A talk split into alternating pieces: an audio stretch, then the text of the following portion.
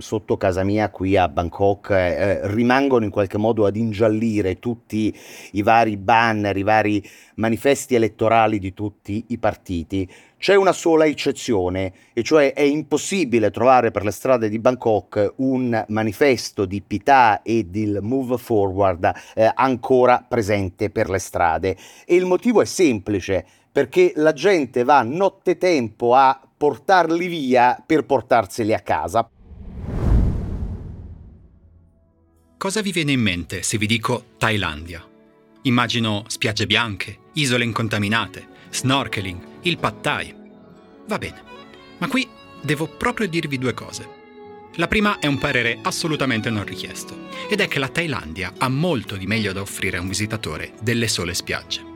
La seconda riguarda più da vicino quello di cui vogliamo parlare oggi, ed è che la Thailandia è un paese molto più interessante dell'immagine stereotipata e turistica che spesso ne abbiamo in Occidente.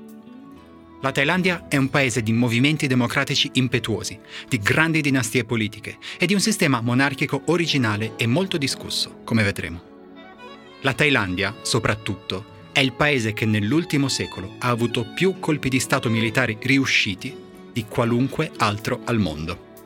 Anche adesso la Thailandia è governata da una giunta militare piuttosto autoritaria. E qui sta un altro elemento eccezionale di questo paese. Il 14 maggio, poco fa, si sono tenute le elezioni generali e la giunta militare le ha perse sonoramente. È una buona notizia, ovviamente, ma è anche una notizia strana, no? Se sei un governante autoritario, di solito fai in modo di vincerle le elezioni con le buone o con le cattive. La giunta militare, invece, le ha perse. Il fatto è che il modello politico della Thailandia è piuttosto particolare, come vedremo. Eccezionale è anche la persona che le ha vinte, queste elezioni. Un politico riformatore quarantenne, che ha studiato ad Harvard, porta sempre la camicia bianca e vuole fare riforme che per il paese e per la sua classe politica rigidamente conservatrice sono inaudite. Insomma, fuori dalle spiagge bianche della Thailandia stanno succedendo un sacco di cose. Ne parliamo con Francesco Radicioni, che è corrispondente di Radio Radicale proprio da Bangkok, la capitale thailandese, dove vive ormai da diversi anni. Con Radicioni parleremo delle elezioni del 14 maggio e poi andremo a inoltrarci insieme nelle peculiarità di questo sistema politico e di questo popolo che ha subito più colpi di Stato di chiunque altro e che proprio per questo, forse, vuole la democrazia.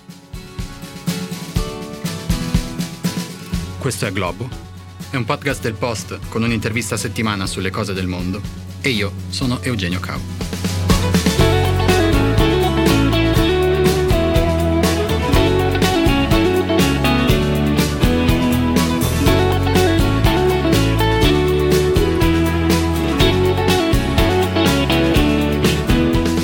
Francesco Radicioni, benvenuto. Grazie, grazie a te Eugenio. Cominciamo raccontando brevemente le elezioni thailandesi del 14 maggio, che sono state sotto molti punti di vista una sorpresa. Ci si aspettava una vittoria del principale partito dell'opposizione e in realtà ha vinto un terzo partito, un partito liberale, un partito guidato da un, un quarantenne, Pita Lim Jaron Rat, che in maniera decisamente sorprendente è riuscito a ottenere una maggioranza molto grossa alla Camera e a definirsi come l'assoluto vincitore di questa tornata elettorale, anche se c'è tutta una serie di problemi, come ci racconterai. Cominciamo da qui. Ci faresti un riassunto di come sono andate queste elezioni in Thailandia? Ma le elezioni del 14 maggio qui in Thailandia dovevano essere in qualche modo una sorta di referendum sui governi militari che appunto hanno governato in questo paese dell'Asia sudorientale nell'ultimo decennio. Eh, e appunto, come ricordavi, eh, se questo doveva essere allora il risultato del voto non sarebbe davvero es- potuto essere più chiaro, più nitido di così. Eh, nelle urne infatti i Thai hanno espresso una chiara volontà di eh, cambiamento, eh, regalando un vero e proprio trionfo nelle urne per i due partiti de- dell'opposizione che hanno sfidato in modo più deciso l'establishment di Bangkok, innanzitutto i militari e il Palazzo Reale, mentre sono stati puniti nelle urne tutti quei partiti che appunto nell'ultimo decennio, ma anche prima, hanno sostenuto i governi militari, i governi guidati da Prayut Chanocha, e cioè il generale che nel 2014 ha rovesciato con un golpe il governo democraticamente eletto e che appunto per nove anni è rimasto saldamente al potere eh, quindi in Quintelandia. Eh, stando ai risultati preliminari che sono stati diffusi appunto dalla commissione elettorale, elettorale, dico preliminari perché quelli definitivi li avremo solamente tra 60 giorni, dovremo aspettare appunto due mesi, due mesi in cui può davvero succedere di tutto in questo, eh, in questo paese, hanno detto che il primo partito nel prossimo Parlamento di Bangkok sarà con 152 seggi il Move Forward, un partito dell'opposizione riformista e, e, e liberale, mentre al secondo posto, come ricordavi, con 141 seggi, oggi c'è un altro partito, sempre dell'opposizione, questa volta dell'opposizione più populista dei rossi, del Puatai, e, mentre appunto i partiti espressione dei militari si sono fermati a un misero 15% del voto popolare. Quindi l'opposizione alla giunta militare che ha governato il paese negli ultimi nove anni ha vinto le elezioni in maniera piuttosto decisa. Ma, come ci dicevi tu, potrebbe ancora succedere di tutto. Cosa significa? Significa che se fossimo appunto in una normale democrazia liberale, appunto con questi voti, con questi numero di seggi nel Parlamento, eh, le opposizioni potrebbero tranquillamente, eh, unendosi insieme, formare un governo, nominare un nuovo primo ministro. Il punto è che la Thailandia non è una normale democrazia eh, liberale. Eh, infatti, diciamo, in questo paese, stando alla Costituzione voluta dopo il golpe del 2014 dai eh, militari, si prevede che a nominare il prossimo primo ministro eh, siano non solo i 500 parlamentari eletti attraverso il suffragio universale, ma anche un Senato che è un organismo non eletto composto da 250 membri che sono stati appunto nominati proprio dal passato governo militare.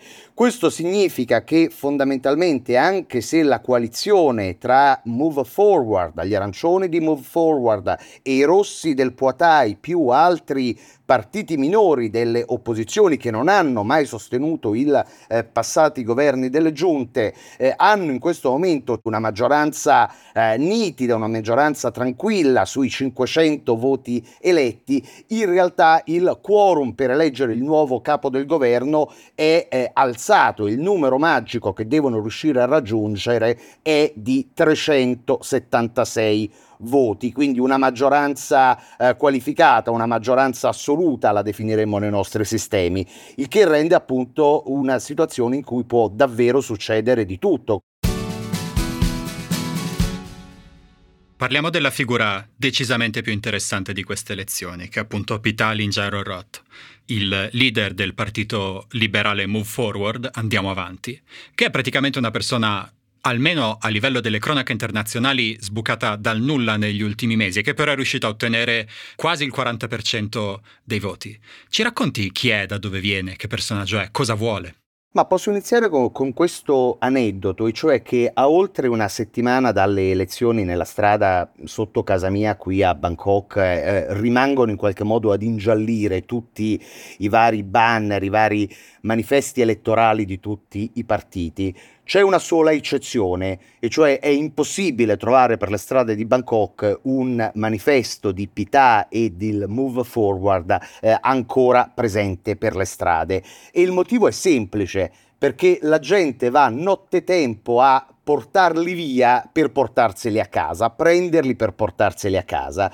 Già nelle scorse settimane, già nel corso della campagna elettorale, avevamo assistito in realtà a una fortissima, diciamo così, presenza anche carismatica eh, dello stesso Pità e degli stessi candidati del partito appunto degli, degli arancioni. Praticamente a un qualunque evento si andasse della campagna elettorale, Move Forward era accolto Widodo e il suo leader erano accolti come delle vere e proprie star, sembrava di partecipare a una sorta di concerto eh, del eh, K-pop, eh, selfie con i candidati, eh, una campagna svolta moltissimo sui eh, social network e portata avanti in modo particolare dai giovani e dai eh, giovanissimi che hanno visto in questo partito veramente una ventata d'aria fresca rispetto a una situazione eh, cristallizzata, stantia della politica qui in Thailandia. Tu calcola che una delle maschere più presenti nelle manifestazioni, presenti anche nel giorno della vittoria elettorale, nella festa per la vittoria elettorale, era quella di persone travestite da dinosauri che giocavano con eh, delle palle a forma di meteore, per dire proprio siete i eh, dinosauri. Eh, perché questo? Innanzitutto c'è una questione di stile. Eh, Pità ha 42 anni. 42 anni significa oltre 30-35 di meno rispetto ai leader della giunta militare che sono stati finora eh, al potere. Non solo, Pità viene anche da una famiglia influente, sinotai di Bangkok, eh, ma che ha anche una visione eh, internazionale piuttosto forte. Per esempio, ha studiato nelle più prestigiose università americane, eh, Harvard e l'MIT, e, e, quando poi è rientrato qui in Thailandia è stato un importante, un importantissimo dirigente eh, di Grab. Eh, che cos'è Grab? Grab è una delle super app che sono eh, con sede a Singapore ma che sono più popolari qui in Thailandia. Tu calcola che appunto attraverso un unico spazio online, un'unica app fondamentalmente sono racchiuse le funzioni di eh, delivery di cibo, di chiamata per un taxi, eh, insomma ci sono, è, è davvero una potenza. In qualche modo Pità con questa sua biografia, con la sua stessa biografia, incarna quello che vogliono essere oggi molti dei giovani Thai, quelli che molti dei giovani Thai vorrebbero per il futuro della Thailandia, e cioè essere moderni, essere cosmopoliti ed essere tecnologici. E, diciamo così, per un paese che ancora per questa campagna elettorale, su molti dei manifesti elettorali di cui ti accennavo prima, erano presenti le figure con, con qualche tipo di divisa che fosse militare o che fosse civile, tu capisci che la camicia bianca obamiana sfoggiata da Pità in ogni occasione rappresentava davvero un elemento di, di straordinaria novità, solamente a livello di biografia e solamente a livello di estetica. Poi ci sono state la chiarezza con cui eh, Move Forward ha portato avanti la sfida all'establishment di potere qui a Bangkok. Ha sfidato nel corso di tutta la campagna elettorale tutta una serie di tabù qui eh, in questo paese dell'Asia sudorientale. È andato dalla lotta ai monopoli economici e alla volontà di decentralizzare una parte molto consistente dell'economia Thai è concentrata qui nella capitale, eh, ha chiesto la fine delle ingerenze delle forze armate nella vita politica e anche una riduzione del budget per i militari, ha chiesto poi una riforma, ed è questo il tabù più tabù di tutti in questo paese, della draconiana legge sulla lesa maestà, che in questo paese, lo ricordiamo, può portare a pene fino a 15 anni di carcere per chiunque critichi la monarchia. Ora ti chiederei di raccontare il secondo partito vincitore delle elezioni, che è il Poitai, che tutti davano come favorito, come primo partito prima del voto e che invece è arrivato secondo e che potrebbe essere il partito che si alleerà con Move Forward per creare il governo se non gli verrà impedito dalla giunta militare. È un'impresa quasi impossibile raccontare il Poitai in una breve risposta di qualche minuto perché il Poitai è il partito della famiglia Shinawatra che è la famiglia più importante della storia recente thailandese, il Poata è il partito che ha vinto ogni singola elezione dal 2001 al 2019. Però se ci dovessi fare un, un riassunto davvero per piccolissimi punti di che cos'è per la storia della Thailandia questo partito, il Poatai, e questa famiglia che ha dominato questo partito, il, la famiglia Shinawatra, cosa ci racconteresti? Ma come ricordavi, appunto, gli Shinawatra sono la dinastia politica che ha letteralmente dominato, polarizzato e anche paralizzato la vita politica in Thailandia eh, veramente negli ultimi vent'anni. È questa famiglia politica che ha dato al paese ben eh, due primi ministri, eh, lo stesso Thaksin Shinawatra, il fondatore della dinastia e poi qualche anno più tardi Yenlak Shinawatra, la sorella di Taksin, che sono stati entrambi rovesciati, uno nel 2006, l'altro nel 2014, proprio con golpi eh, militari. Eh, la vicenda degli, degli Shinawat, la vicenda dello stesso Poatai, che poi ha dovuto cambiare più volte nome nel corso eh, di questi due decenni,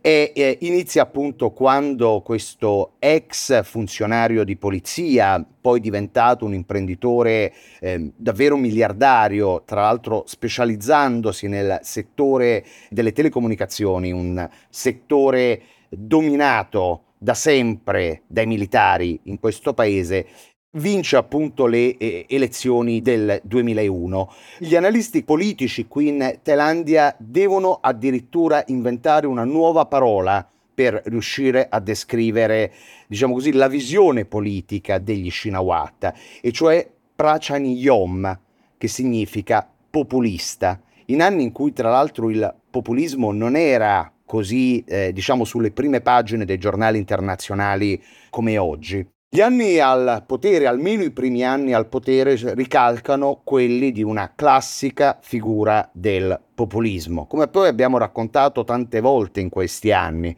e cioè da un lato ci sono forti investimenti economici concentrati nel nord e nel nord-est del paese, eh, le parti più rurali della Thailandia che erano state appunto nel corso di tutti i decenni precedenti un po' dimenticate perché i, gli investimenti si concentravano soprattutto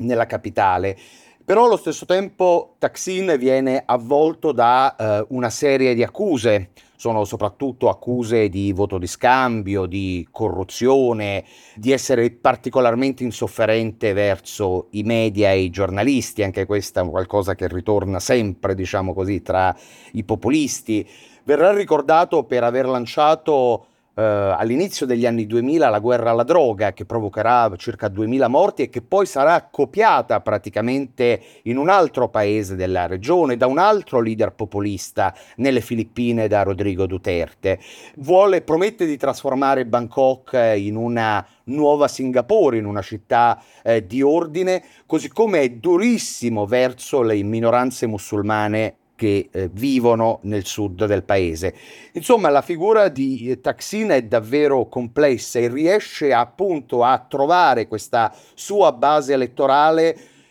nel nord e nel nord-est del paese, lo dicevamo, le zone rurali, che non significa però necessariamente le zone più povere, attenzione, spesso eh, soprattutto qui in Thailandia la terra è di proprietà dei contadini e spesso i contadini hanno il pick up e loro stessi si considerano degli imprenditori agricoli. Quindi lo scontro che si viene a creare tra i rossi appunto i sostenitori di Taksin concentrati in queste parti più rurali del paese e l'elite di Bangkok è essenzialmente non uno scontro economico, ma uno scontro che potremmo definire morale,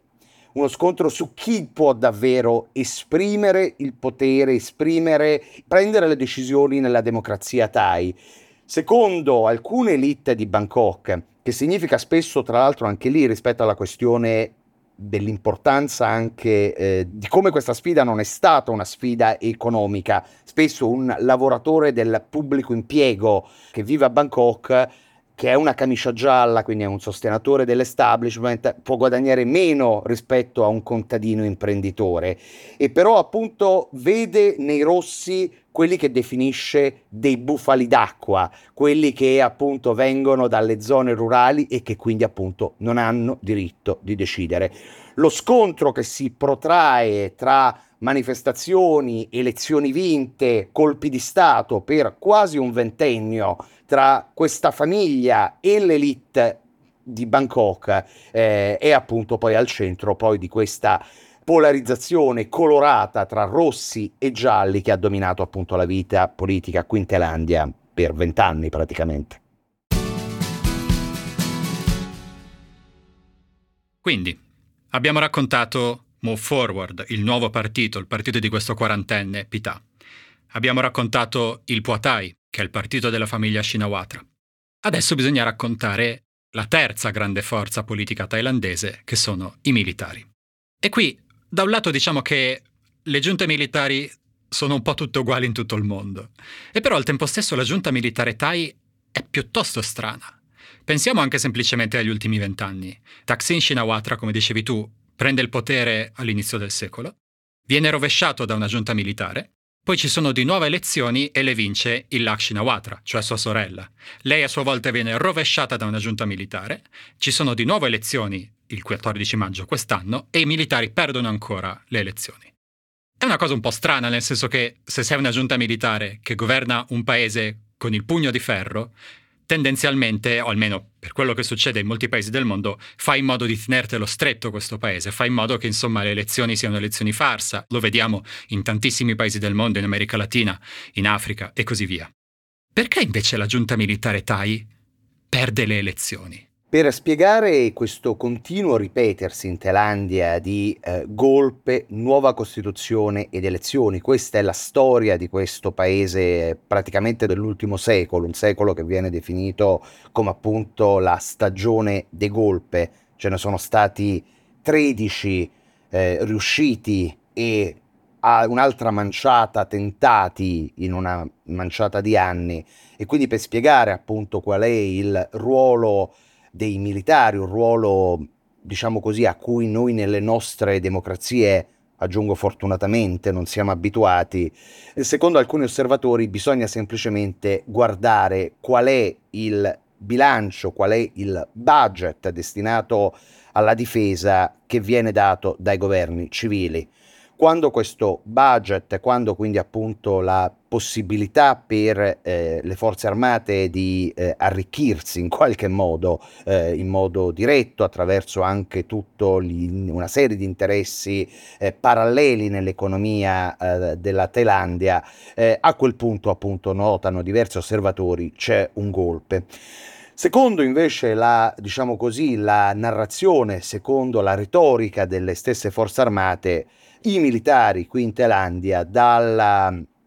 più o meno dagli anni 50 sono, quindi da, subito dopo la seconda guerra mondiale, si sono eretti a difensori della nazione, della monarchia e della religione. Cioè i tre pilastri su cui anche formalmente insomma si regge il, eh, il paese, che si possono vedere scritti praticamente eh, ovunque, non solo sulle caserme, ma anche su diversi edifici pubblici qui in Bangkok. E all'interno di questo trittico nazione, monarchia e religione viene concentrata anche a livello retorico tutta quella che è la thailandesità, quello che deve essere appunto l'essere Thai.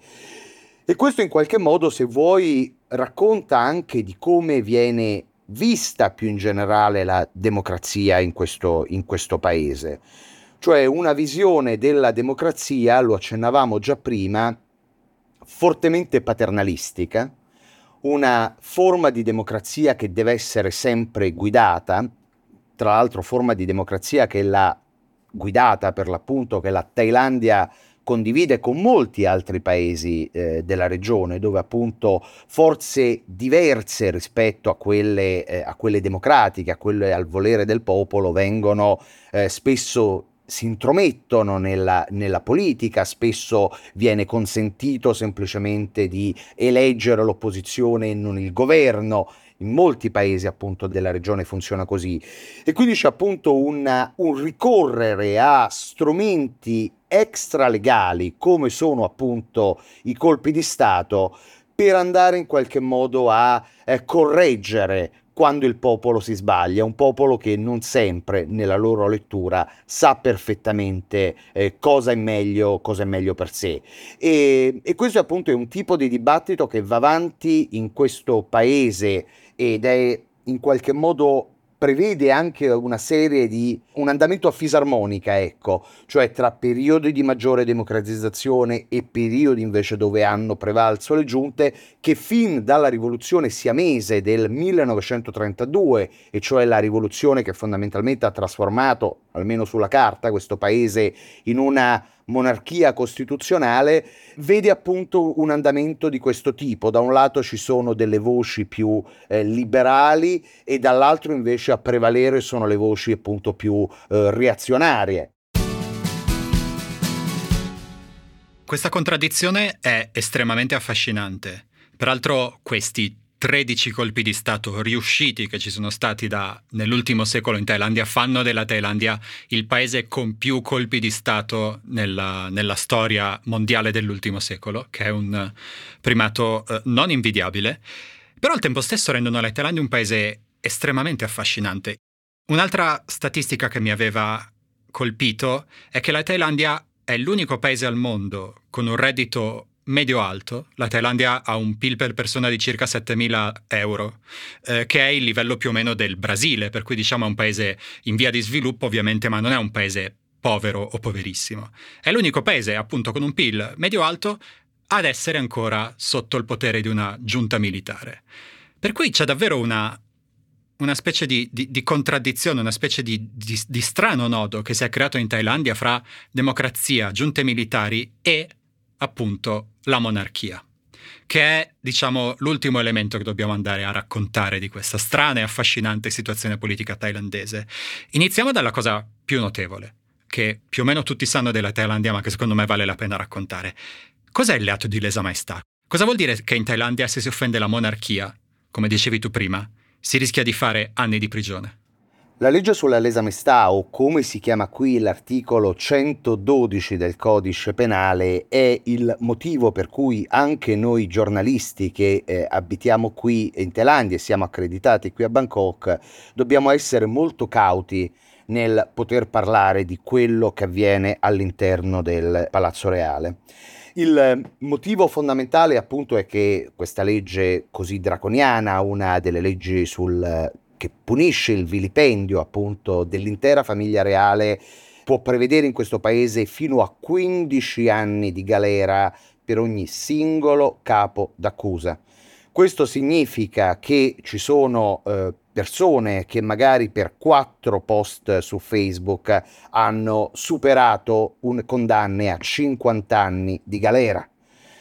Non solo, la legge sulla lesa maestà, appunto l'articolo 112, è stato usato in modo, eh, diciamo così, non sempre nei rigidissimi limiti di come è scritta. La norma e spesso il potere, soprattutto il potere negli anni delle giunte militari, che lo ricordavamo prima, hanno come obiettivo prefissato, ufficiale, quello proprio della difesa della monarchia e della difesa della moralità della monarchia, eh, l'hanno usato anche proprio per colpire il dissenso. Uno degli obiettivi delle grandi manifestazioni che ci sono state in questo paese nel 2020 e nel 2021 era proprio la riforma della monarchia una delle monarchie che rimane più potente del mondo, che ha un controllo diretto sul fondo della corona, un fondo di 40 miliardi di dollari, questo è così estimato eh, per intenderci, la monarchia inglese gestisce in modo diretto un fondo di 500 milioni di dollari, controlla delle banche, mm, però anche di questo appunto si può parlare poco in questo paese, non ci sono delle inchieste giornalistiche fatte dai colleghi Thai proprio per questo, per questo motivo. E uno degli obiettivi di quelle manifestazioni era proprio l'abolizione della draconiana legge sulla lesa maestà qui eh, in Thailandia. Il risultato è stato che in questo momento sono oltre 280 gli attivisti, spesso attivisti giovanissimi, minorenni a volte, che appunto sono stati eh, incarcerati in questo paese proprio con questa accusa, a cui poi se ne sono aggiunte tutta una serie di altre, perché ovviamente il, diciamo così, la, le possibilità della repressione sono infinite e quindi ci, sta, ci sono stati tutta un'altra serie di articoli contro la sovversione, contro i reati telematici che sono stati appunto eh, applicati contro gli attivisti pro democrazia. Su questo, tra l'altro, per tornare a dove eravamo partiti, Move Forward ha deciso di giocare un ruolo, gli arancioni appunto di Move Forward hanno deciso di giocare un ruolo, diciamo così, di accompagnare in modo eh, indiretto eh, queste manifestazioni. Eh, ogni tanto appunto i leader eh, degli arancioni si presentavano a quelle manifestazioni, ma hanno anche candidato diversi dei leader, eh, per meglio dire, dei volti più conosciuti delle proteste del 2020, che già quelle proteste segnavano in qualche modo una frattura generazionale rispetto a quello che è stato eh, tradizionalmente il, eh, la lunga storia dell'attivismo politico in questo paese. Non solo, in questi ultimi anni c'è stato un altro elemento fondamentale, e cioè che dopo 70 anni di regno, Re Bhumipol è eh, morto, diciamo aprendo appunto la strada a una successione che sapevamo sarebbe stata piuttosto complessa. L'attuale monarca Re eh, Vajiralongkorn eh, è infatti ha vissuto per una buona parte fuori dal paese, eh, resiedendo soprattutto in Germania e non solo, negli ultimi anni Sappiamo per certo che c'è stata una progressiva concentrazione del potere su tutta una serie di gangli importanti della vita economica del regno. Innanzitutto eh, appunto eh, lo stesso fondo della corona che è passato da un controllo diciamo così, allargato a un controllo diretto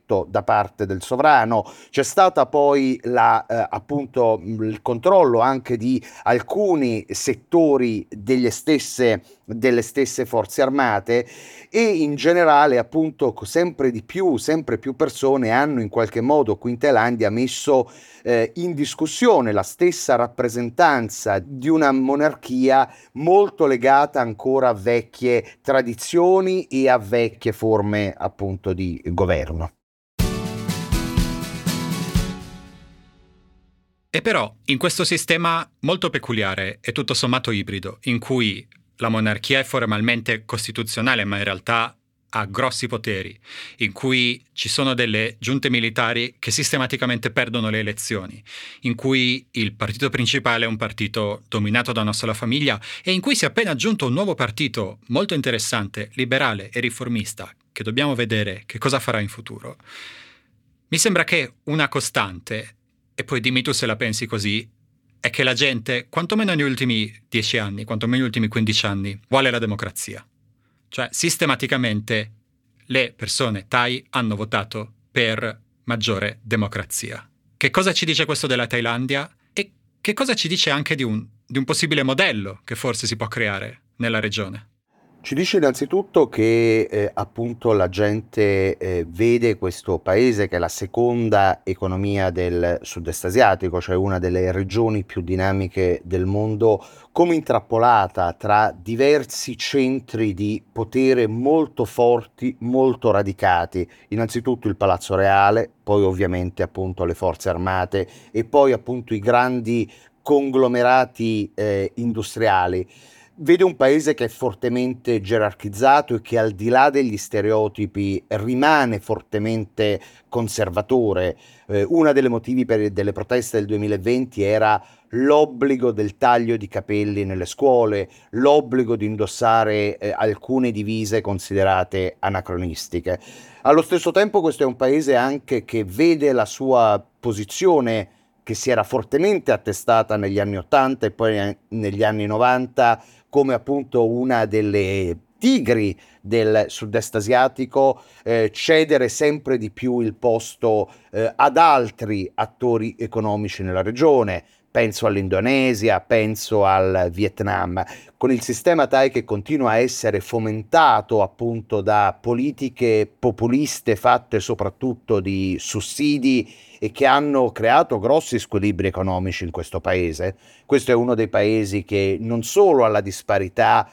tra i redditi più alta del mondo, ma è anche uno dei paesi che ha il eh, debito delle famiglie tra i più alti del pianeta, eh, per una facilità di accesso al credito finalizzata proprio a far aumentare i consumi negli scorsi anni, che ha vissuto molto di sussidi e tra le promesse elettorali di queste elezioni c'era appunto quella di dare ancora più sussidi, ma che rimane intrappolata nella cosiddetta trappola del reddito medio. È un paese che vuole spingere molto sulla tecnologia, che ha fatto su questo grandi eh, piani di, mm, appunto, di sviluppo tecnologico e che allo stesso tempo ha una istruzione che non riesce a formare personale tecnico nelle materie tecniche, scientifiche, in grado appunto di rispondere alla sfida tecnologica. Questo fondamentalmente è, è, è il paese e quindi intrappolato da un punto di vista politico e intrappolato da un punto di vista economico. Ti chiedo quest'ultima cosa che tutte le volte che insomma ne, ne, parliamo e me la racconti mi fa impazzire. La Thailandia è un paese che nello stereotipo occidentale è un paese estremamente liberale nei costumi, per usare un eufemismo diciamo, ma è un paese che in realtà è eccezionalmente conservatore, come, come dicevi tu appunto. Ci racconti quest'ultima eccezionale contraddizione della Thailandia, quantomeno una contraddizione nel modo in cui la vediamo noi e nel modo in cui esiste nella, nella realtà di tutti i giorni fuori dai circuiti turistici, diciamo diciamo così, una delle immagini più stereotipate rispetto a Bangkok, rispetto alla Thailandia in generale, sono appunto i go-go bar con eh, ragazze e ragazzi mezzi nudi che ballano appunto in questi locali. La realtà però è che questo tipo di locali sono eh, sicuramente presenti, ma sono concentrati in due o tre strade di, eh, di Bangkok. Alla fine il paese invece rimane profondamente puritano nei suoi costumi, anche nei suoi costumi sessuali, eh, per quanto riguarda appunto banalmente tenersi per mano per strada o baciarsi, eh, baciarsi eh, in pubblico, anzi questo tipo di conservatorismo se possibile è ulteriormente aumentato negli ultimi anni non solo la prostituzione è formalmente illegale, anche se appunto si vede in molte città di questo paese, ma addirittura i sex toys sono vietati e tant'è che una delle promesse elettorali, uno degli annunci elettorali da parte del, questa volta del Partito Democratico era stata proprio la legalizzazione dei sex toys. A questo proposito vi consiglio un podcast che Francesco Radiccioni, assieme a Giulia Pompili, una giornalista molto brava del Foglio, ha fatto alcuni mesi fa. Il podcast si chiama Bambù e parla della cultura, non soltanto della cultura Thai, ma della cultura asiatica in generale, partendo da alcuni macro temi, uno dei quali appunto il sesso. Molto consigliato. E ora, prima di arrivare ai consigli, vi ricordo che la mail di Globo è globo.it. Vi ricordo che potete attivare le notifiche del podcast e che potete consigliarlo alle persone a cui pensate potrebbe interessare. Adesso Francesco Radiccioni ti chiedo tre consigli,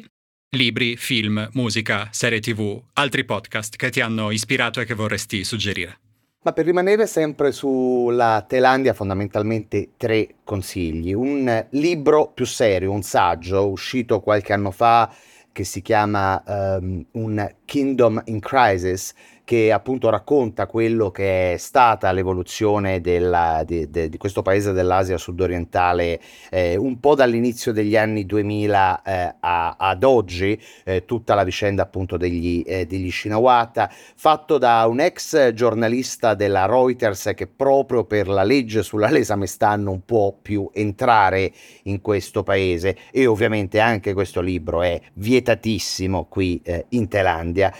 C'è poi una, una, un film Netflix uscito da poco, Hunger, che parla di Thailandia, eh, parla di cibo in, in realtà, ma che descrive anche molto bene, secondo me, questa società gerarchica e la trasformazione della stessa capitale della Thailandia, la trasformazione economica e sociale appunto che c'è stata in questi anni in questo paese. Infine una canzone, una canzone dei RAD, e cioè Rap Against Dictatorship, che è stata in qualche modo la colonna sonora delle proteste del 2020 e che ehm, anche appunto gli artisti di questo, di questo gruppo sono finiti nelle maglie del sistema repressivo della Thailandia. Francesco Radiccioni, grazie. Grazie a voi.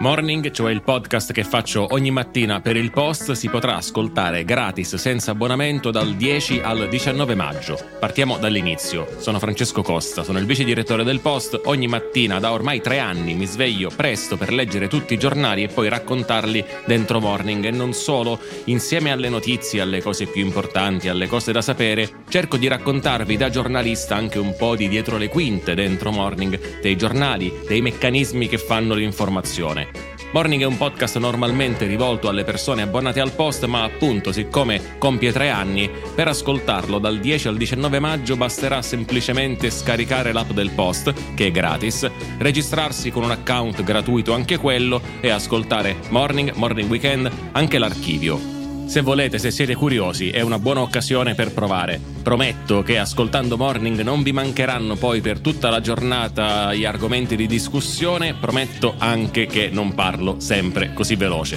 A presto!